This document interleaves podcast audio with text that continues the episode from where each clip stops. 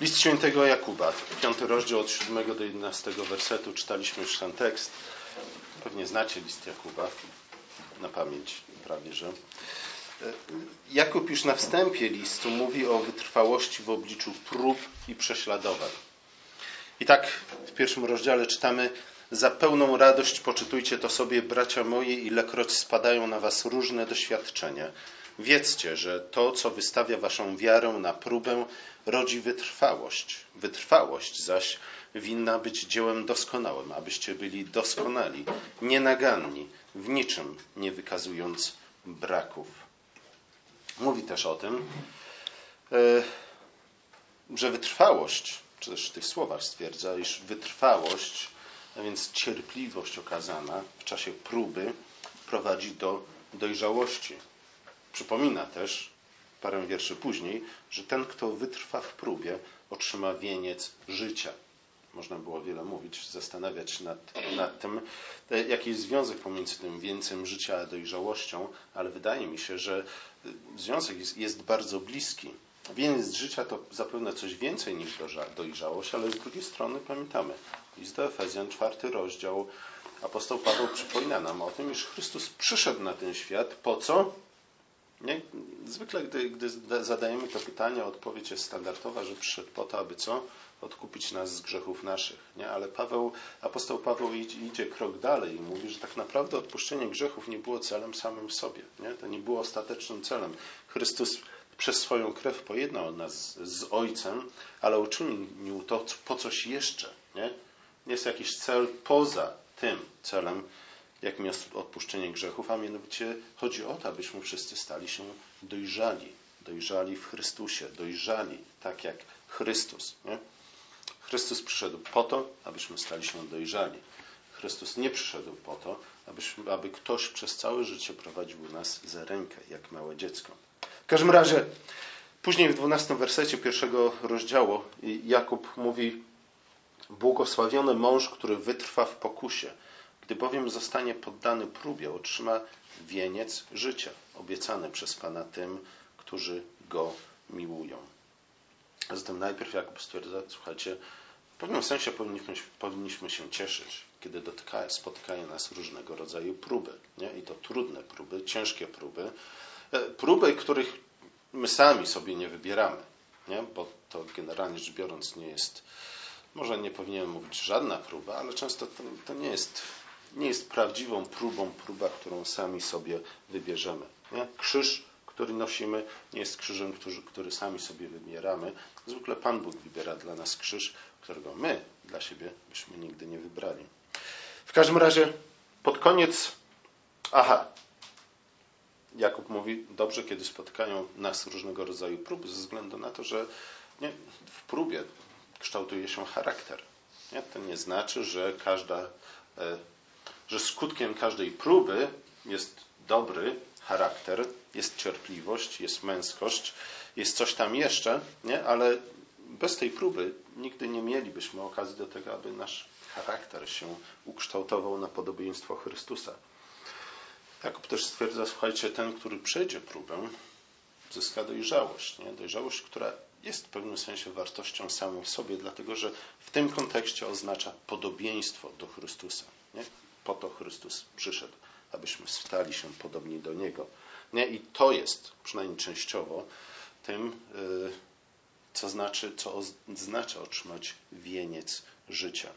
Jakub wraca do tego tematu pod koniec swojego listu, nie? Ale, ale to są te klamery, które y, zamykają, otwierają i zamykają cały list. To wszystko, co znajdujemy w środku listu do Jakuba, odnosi się właśnie do tego tematu. Nie? W jaki sposób mamy przechodzić przez różnego rodzaju próby nie? i co jest błogosławionym owocem tego, jeśli przejdziemy przez te próby we właściwy sposób. Tu pod koniec listu, w piątym rozdziale, Jakub najpierw zwraca się, to są ten początek piątego rozdziału, którego nie czytaliśmy, mówi po raz kolejny zwraca się do ludzi, ludzi bogatych i strofuje ich, napomina ich dość ostro za ich arogancję, i między innymi też za brak cierpliwości, który przejawia się w tym, iż folgują swoim rządzom. Innymi słowy, pojawia się w ich sercu jakieś, jakieś pragnienie, jakaś zachcianka, I w związku z tym, że człowiek bogaty ma środki do spełnienia tego pragnienia, spełnia je, nie, nie czekając. Ludzie bogaci, generalnie rzecz biorąc, może nie powinienem mówić generalnie rzecz biorąc, niektórzy rzeczywiście dochodzą do majątku dzięki cierpliwości nie? w pracy, podkładanie pieniędzy, ale bardzo często ludzie bogaci są po prostu ludźmi aroganckimi, nie? dlatego że mają środki, które pozwalają im do tego, aby być aroganckimi. W tym sensie, że ogólnie rzecz biorąc, nie muszą czekać na zbyt wiele rzeczy, nie? bo jeśli chcą, to mogą mieć od razu to, co chcą. Tu od siódmego rozdziału wydaje się, że Jakub zwraca się do innej grupy ludzi, nie? Do, do, do biednych, o których już wcześniej pisze w swoim liście, do tych, którzy generalnie rzecz biorąc cierpią ze względu na arogancję, bogacze. Ta arogancja przejawia się w ciemiężeniu, w ciemiężeniu biednych. Nie? I bogaci do biednych odnoszą się często w ten sposób. Nie? E, albo oskarżając ich o, o lenistwo, tudzież głupotę, nie? Ja dałem radę. Ty też dałbyś radę, gdybyś tylko chciał i trochę bardziej przyłożył się do pracy. E, ale często też arogancja bogaczy przejawia się w ciemiężeniu e, biednych w ten sposób, iż no, bogaci mają środki. Mają środki, których nie posiadają biedni, w związku z tym mogą tych biednych lepiej, łatwiej, szybciej, skuteczniej wyzyskiwać. Mówiliśmy o tym jakiś czas temu, e, ale w takiej sytuacji autor zachęca biednych także do tego, żeby wykazali się cierpliwością. Jakub ogólnie rzecz biorąc jednym i drugim zaleca cierpliwość, zarówno bogatym, jak i biednym. Zachęca biednych raczej do cierpliwości niż do buntu, nie? do odpowiadania, odpłacania pięknym za nadobne i motywuje to bliskością przyjścia Pana. I mówi, słuchajcie, Pan jest blisko. Przyjście Pana jest blisko. W związku z tym poczekajcie chwilę, ze względu na to, że przyjście Pana oznacza sąd. A, a sąd oznacza nie tylko ukaranie zbrodniarzy, nie? Znów, jeśli mamy w biblijny sposób pojmować zarówno ideę sądu, jak i sprawiedliwości, nie możemy zatrzymać się tylko i wyłącznie na ukaraniu zbrodniarzy, nie? dlatego że, że sprawiedliwość w Piśmie Świętym nie jest tym, co, jak, co potocznie uważa się za zemstę. Nie? Nawet jeśli Pan Bóg obiecuje pomstę, nie? to nie chodzi tylko i wyłącznie na o ukaranie zbrodniarzy. Chodzi raczej, nie? i to jest o wiele ważniejszą częścią tej idei sprawiedliwości sądu w Piśmie Świętym, chodzi raczej o zadośćuczynienie pokrzywdzonym, a także o nagrodzenie tych, którzy dotrzymali wierności Panu. Nie? Wierzymy w zbawienie łas z łaski, nie? z łaski, czyli niezasłużony z naszej strony, ale z drugiej strony Nowy Testament, a zwłaszcza Ewangelie, ups, bardzo wiele mają do powiedzenia na temat czego? Nagród. Nie? Nagród tych, dla tych, którzy dochowają wierności do końca. Wydaje się, że, że, że także to ma Jakub na myśli w tym, w tym fragmencie. Oczywiście można zapytać, co, co Jakub ma na myśli, mówiąc o, o bliskim przyjściu Pana, czy też o bliskości Pana. E, Niektórzy, wiele można było, byłoby mówić na ten temat. Nie, nie, niektórzy za każdym razem, gdy czytamy o przyjściu Pana w Nowym Testamencie, czy to, też o przyjściu Jezusa w Nowym Testamencie, widzą tutaj to, co zwykle się nazywa drugim przyjściem Chrystusa, nie? czyli przyjściem Chrystusa gdzieś tam u końca historii. No niekoniecznie. Sporo czasu spędziliśmy nad Księgą Objawienia świętego Jana i zauważyliśmy, że, że no, w jakimś sensie Chrystus przyszedł na przykład w roku 70. Nie? z sądem nad Jerozolimą, po to, aby właśnie wymierzyć sprawiedliwość z jednej strony tych, którzy prześladowali jego kościół, ale z drugiej strony po to, żeby zrehabilitować, wywyższyć, nagrodzić swój kościół za wierność. E, czy tu chodzi o rok 70? Niekoniecznie, ze względu na to, że wiele rzeczy wskazuje na to, iż list Jakuba został napisany dość wcześnie. Niektórzy nawet uważają list Jakuba, Jakuba za za jedno z pierwszych pism Nowego Testamentu, napisanych jeszcze przed rokiem 50. E, w każdym razie, zwykle, kiedy Nowy Testament mówi o nadchodzącym sądzie roku 70, nie? dotyczy to, odbywa się to w kontekście prześladowań ze strony tak zwanych judaizujących, ze strony Żydów, nie? bo oni byli tymi, którzy z zewnątrz atakowali Kościół. Najczęściej e, w tych czasach. Tutaj raczej w liście do Jakuba w liście, do Jakuba, w liście Jakuba a, autor mówi o, o innego rodzaju konflikcie, nie? o innego rodzaju próbie, o innego rodzaju prześladowań. Chodzi o dwie frakcje, bogatych i biednych, które istnieją w Kościele, w tym samym Kościele i ścierają się w tym samym Kościele. Jakub, w związku z tym, kiedy, kiedy Jakub mówi o bliskości przyjścia Pana i, o, i zachęca e, tych biednych, którzy są w ten czy w inny sposób wyzyskiwani poprzez bogatych w Kościele, w kontekście jednego ciała Chrystusa, e, może ma na, na myśli bliskość innego rodzaju, czy też przyjście Pana innego rodzaju. I tu pewną pomocą może być 11 rozdział list, pierwszego listu do Koryntian. Ze względu na to, że w liście do Koryntian e, Paweł pisze o dość podobnej sytuacji, która miała miejsce w kościele w Koryncie. Paweł pisze tam między innymi o wcześniej, w szóstym rozdziale, mówi, mówi o tym, że kiedy jesteśmy głodni, to co powinniśmy zrobić? Natychmiast biec do czego? Do lodówki, nie? Albo dzwonić do czego? Mamy. Zależy jak daleko mama mieszka, nie? Albo dzwonić gdzieś tam do pizzerii, zamawiać pi pizzę, albo jechać do drive-thru, nie? Albo do czegoś podobnego. E, nie, Paweł mówi, słuchajcie, jeśli jesteście głodni, to poczekajcie trochę, nie? Poczujcie ten głód w swoim żołądku, ze względu na to, że to jest nie tylko zdrowe, ale przede wszystkim to jest dobre dla waszego charakteru, to jest dobre dla waszego zbawienia. Niestety w Koryncie było bardzo wielu chrześcijan, którzy zachowywali się wciąż jak dzieci, tylko poczuli głód i co robili? Biegli do szafki, gdzie mama schowała co? Co? Ciasteczka, cukierki, chipsy i tym podobne trucizny. Ale niestety ta niepowściągliwość, nie? Ten, ten brak opanowania, brak jednej z tych czterech cnót głównych, kardynalnych, e, prowadził do o wiele większych grzechów w życiu wielu chrześcijan w Korencie, ponieważ tutaj są ludzie, którzy nie ukończyli jeszcze 18 roku życia, więc nie będę mówił konkretnie o co chodzi, ale jakbyście byli ciekawi, przeczytajcie list do Koryntian, to się dowiecie. Tylko tak, żeby rodzice tego nie widzieli. Paweł mówi, słuchajcie, ta właśnie niepowściągliwość wasza w najgorszy sposób objawia się w czasie wieczerzy pańskiej. Ze względu na to, że ten posiłek, który tworzy z was w jakiś realny sposób jedno ciało, a także jest wyrazem tego, że jesteście członkami jednego ciała, służy temu, żeby dzielić i niszczyć to jedno ciało. Dlatego, że bogaci przychodzą na wieczerzę pańską, co? Ze swoją flaszką wina, a może nawet z całym bukłakiem wina, ze swoją chałką z rodzynkami, zasiadają przy swoich stołach i tam w swoim towarzystwie spożywają wieczerzę pańską, nie? zamiast przystępować do wspólnego stołu. I w ten sposób ci biedni pośród nich zostali sprowadzeni do roli obserwatorów. Nie? No, my też czasami oglądamy w telewizji programy, na, na których ludzie nie tylko gotują, ale jedzą dobre życie. E, życie.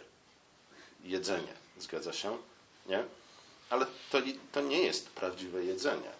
To nie jest prawdziwe spożywanie. Niestety biedni w kościele do Koryntian zostali sprowadzeni do, do tej roli. Byli obserwatorami. Byli chrześcijanami w ten sposób drugiej kategorii. W pewnym sensie nawet zostali potraktowani przez tych bogatych chrześcijan jako, jako niechrześcijanie. Nie? nie członkowie tego samego ciała. Dlatego, że spożywanie wspólne nie, z jednego stołu oznacza bycie wspólnym ciałem, wzrastanie we wspólnocie ciała, to wspólne spożywanie tworzy z nas jedno ciało. Niestety w Koryncie to wyglądało inaczej. Sposób, w jaki spożywali, spożywali, czy też nie spożywali wspólnego posiłku, oznaczało dzielenie Kościoła. I dlatego też Paweł mówi, ci, którzy w niegodny sposób spożywają chleb i wino, sąd własny jedzą piją.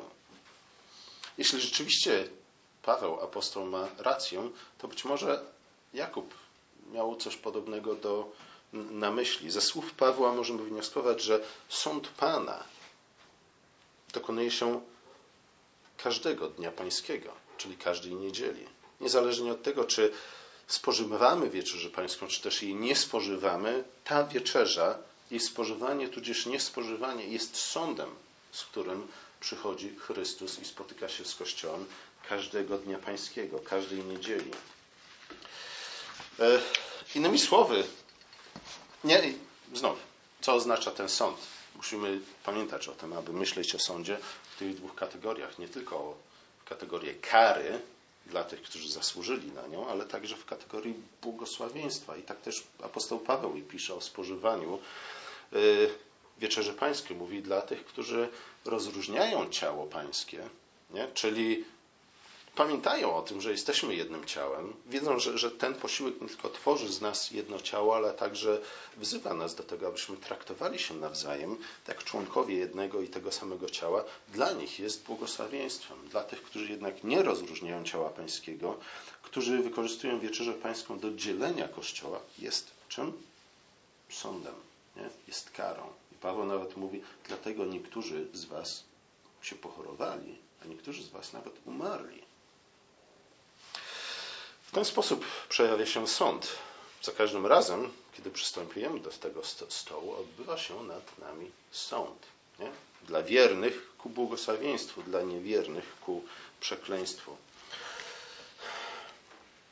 W tym kontekście, wydaje mi się, bliskość przyjścia Pana, o, o którym mówi Jakub, można zinterpretować jako zapewnienie, iż Bóg nie pozostaje obojętny na, obojętny na los swojego ludu i we właściwym czasie E, podyktowanym Jego łaskawością i Jego miłosierdziem rzeczywiście dokona sądu.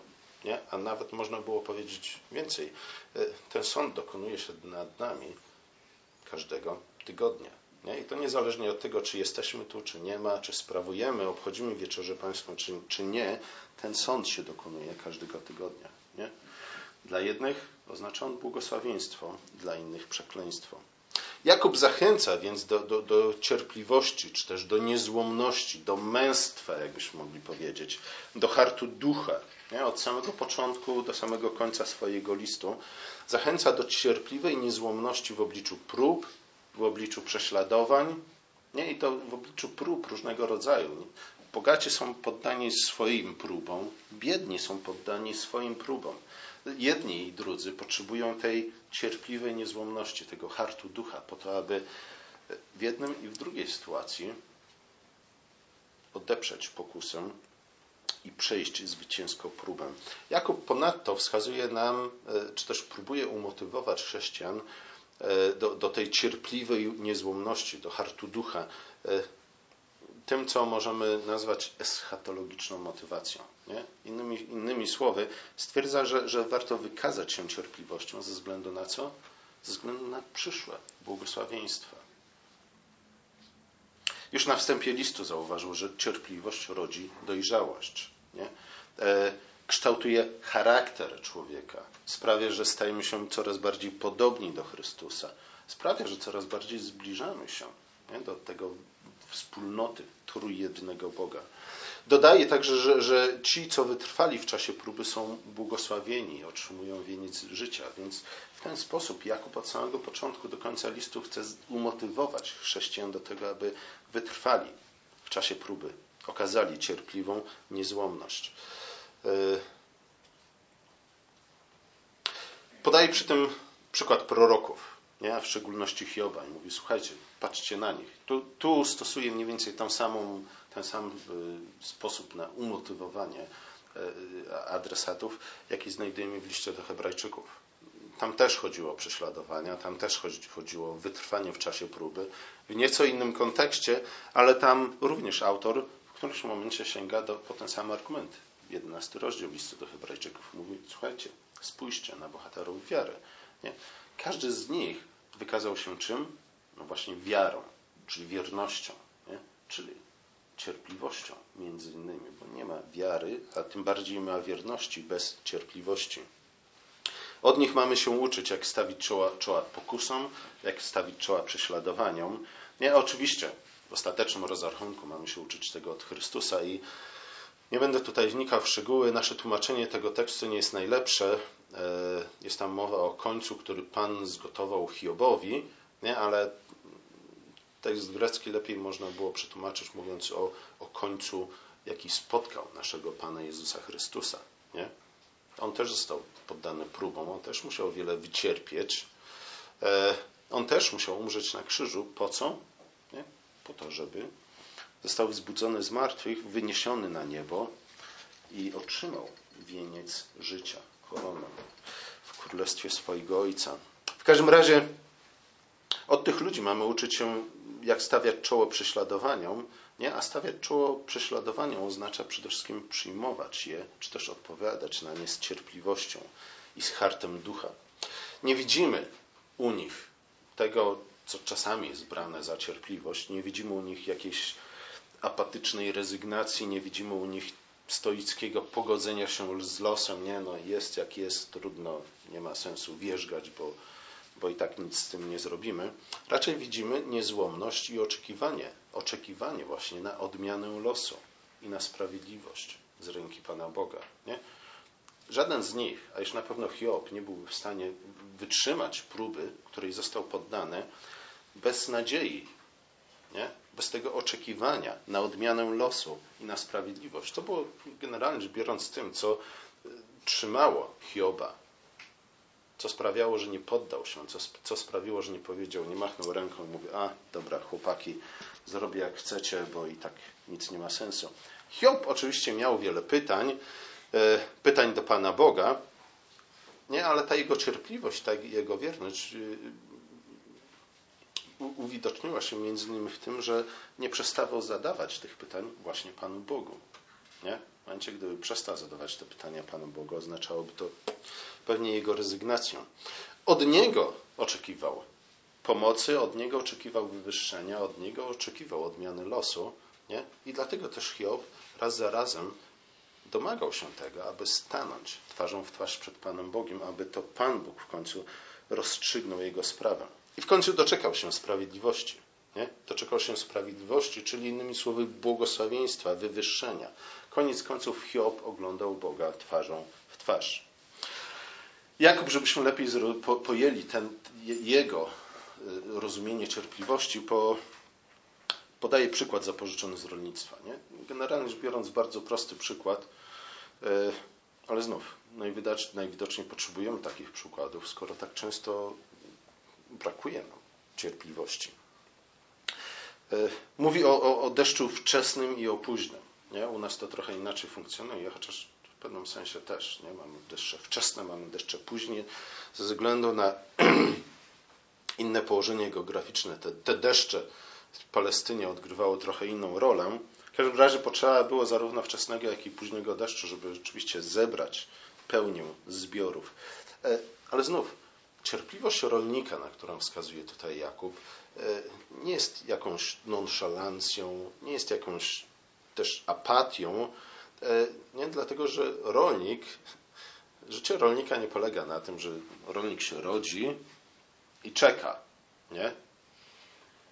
Na tym nie polega ani życie, ani praca rolnika. Życie rolnika polega na tym, że przygotowuje rolę, zasiewa ją, a dopiero potem czeka nie? ale też nie czeka tak, że ogląda poranek w tvn każdego dnia, ale raczej to jego oczekiwanie jest oczekiwaniem aktywnym. Nie? To jest człowiek, który przygotowuje się do zbiorów. Nie? A przygotowanie się do zbiorów też nie oznacza tylko i wyłącznie czekania, ale wykonanie pewnej pracy. Z drugiej strony rolnik jest świadom tego, że zrobił co zrobił, zrobił co mógł, nie? i dlatego też może oczekiwać z nadzieją e, owoców zbiorów.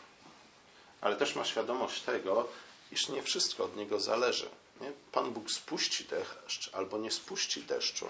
Ale raczej w tym kontekście Jakub zwraca uwagę na to, że Pan Bóg dochowuje wierności i, i spuszcza deszcz. Nie? Daje nam deszcz. W związku z tym możemy cieszyć się w końcu owocami naszej pracy, pobłogosławionymi przez ten deszcz z nieba. Susza, susza zawsze w Piśmie Świętym jest czym? Jest sądem nie? sądem na, nie, nad niewiernym Izraelem. Spada na Izrael, który nawet nie chciał zasiać niczego dobrego.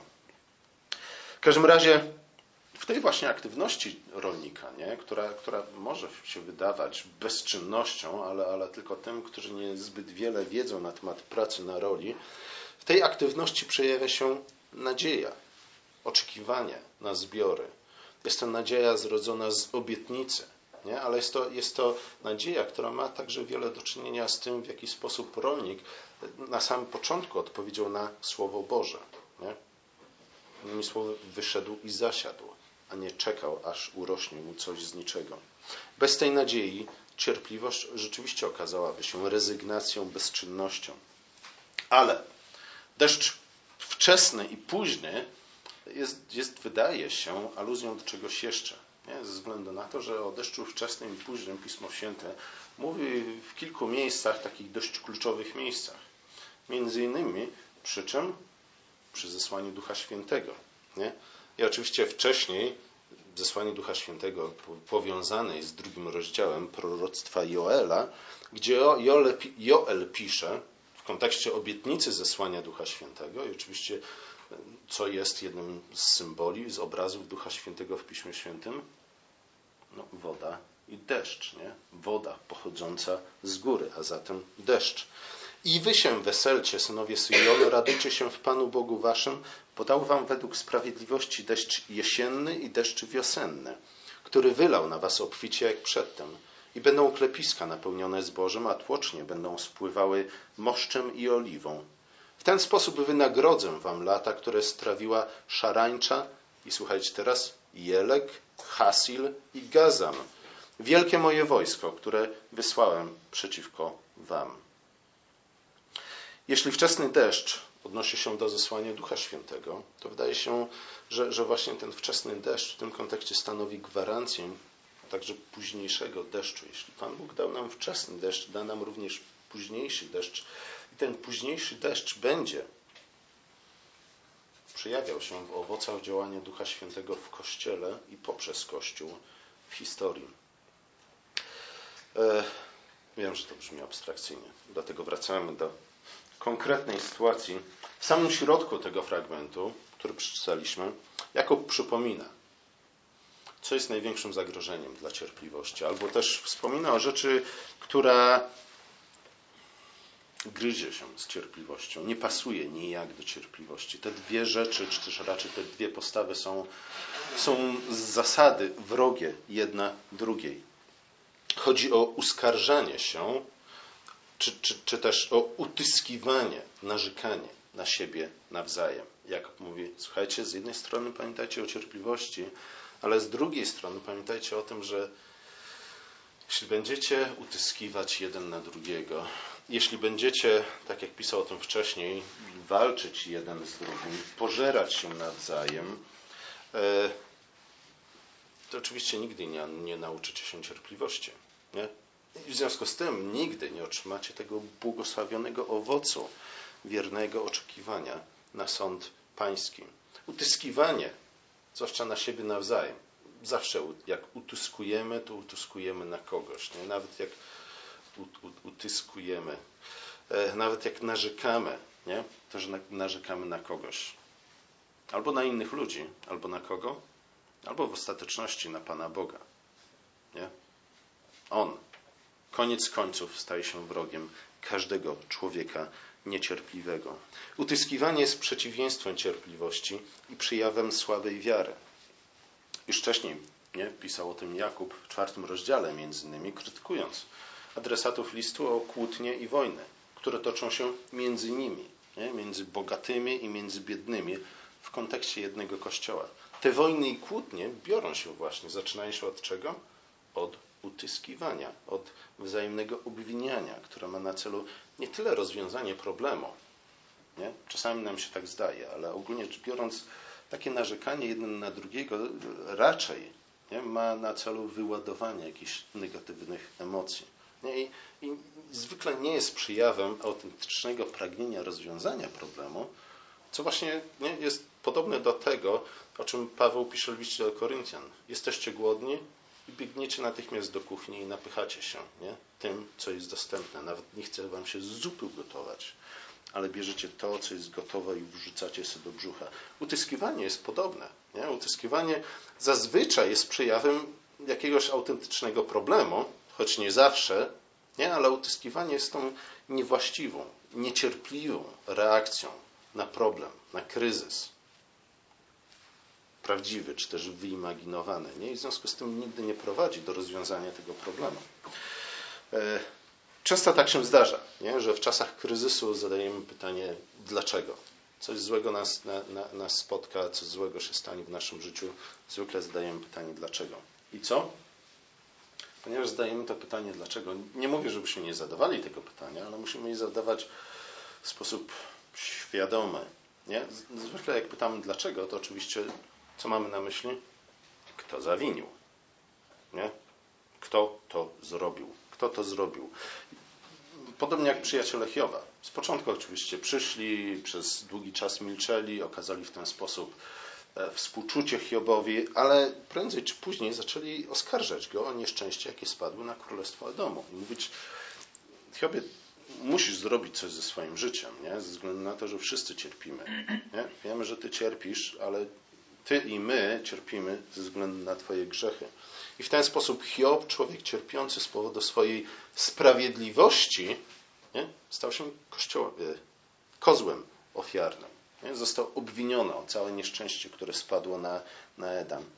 Edom. Jakub zdecydowanie odradza tego typu zachowanie. Kiedy dotyka nas nieszczęście, często jesteśmy kuszeni do tego, aby szukać winnego. Nie? I zawsze jak szukamy winnego, znajdziemy go.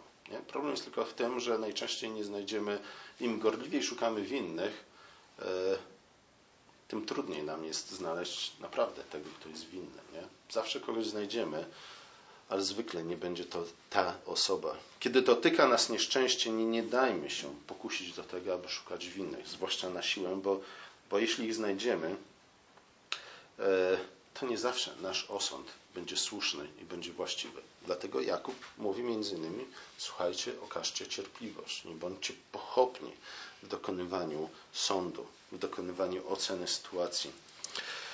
Zamiast naprawić sytuację w takim przypadku, tylko ją pogorszymy.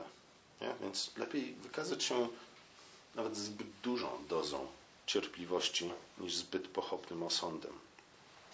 Bogaci i biedni, mówi Jakub, muszą wykazać się cierpliwości. Bogaci, nie dążąc bezwzględnie do zaspokojenia swoich pragnień, biedni z kolei czekając na sąd Boży.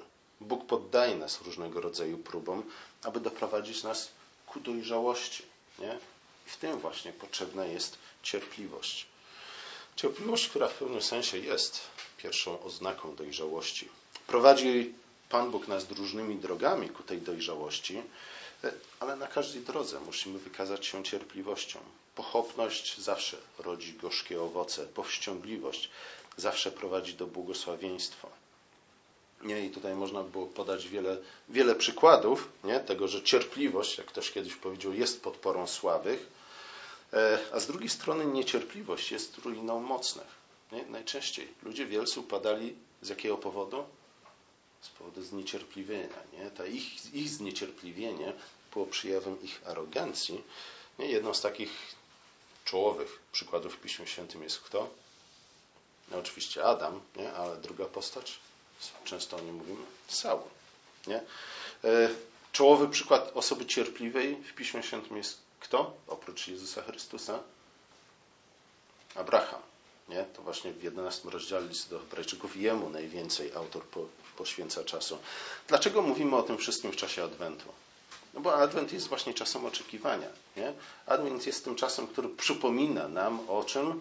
O wartości cierpliwości. Nie? O tym, że, że cierpliwość którą możemy przyrównać, jest czymś bardzo podobnym do powściągliwości. Jest jedną z cnot chrześcijańskich, bez których nie możemy stać się podobni do Chrystusa i nie możemy wydać dobrego owocu w naszym życiu. Adwent jest czasem oczekiwania. Nie? Oczywiście zwykle tak nie wygląda. Nie? Zwykle Adwent zaczyna, zaczynamy obchodzić święta Bożego Narodzenia już zaraz po wszystkich świętych, a w Niemczech jeszcze wcześniej. Nie? Ale oni zawsze byli dekadentami i nienauczonymi cierpliwości. E, słuchajcie, Advent uczy nas cierpliwości. Nie? I nawet taka prosta rzecz, że pewnych rzeczy nie robimy, zanim nie przyjdzie Wigilia Bożego Narodzenia. Nie? To jest te, te pierwsze kroki, które, które się na drodze ku cierpliwości, których powinniśmy uczyć stawiać nasze dzieci, nie? ale także my sami. Nie? Dlatego czekamy z otwarciem prezentów na co? Dzieci, na co czekamy z otwarciem prezentów? Na hasło. Na hasło, na pierwszą gwiazdkę, tak?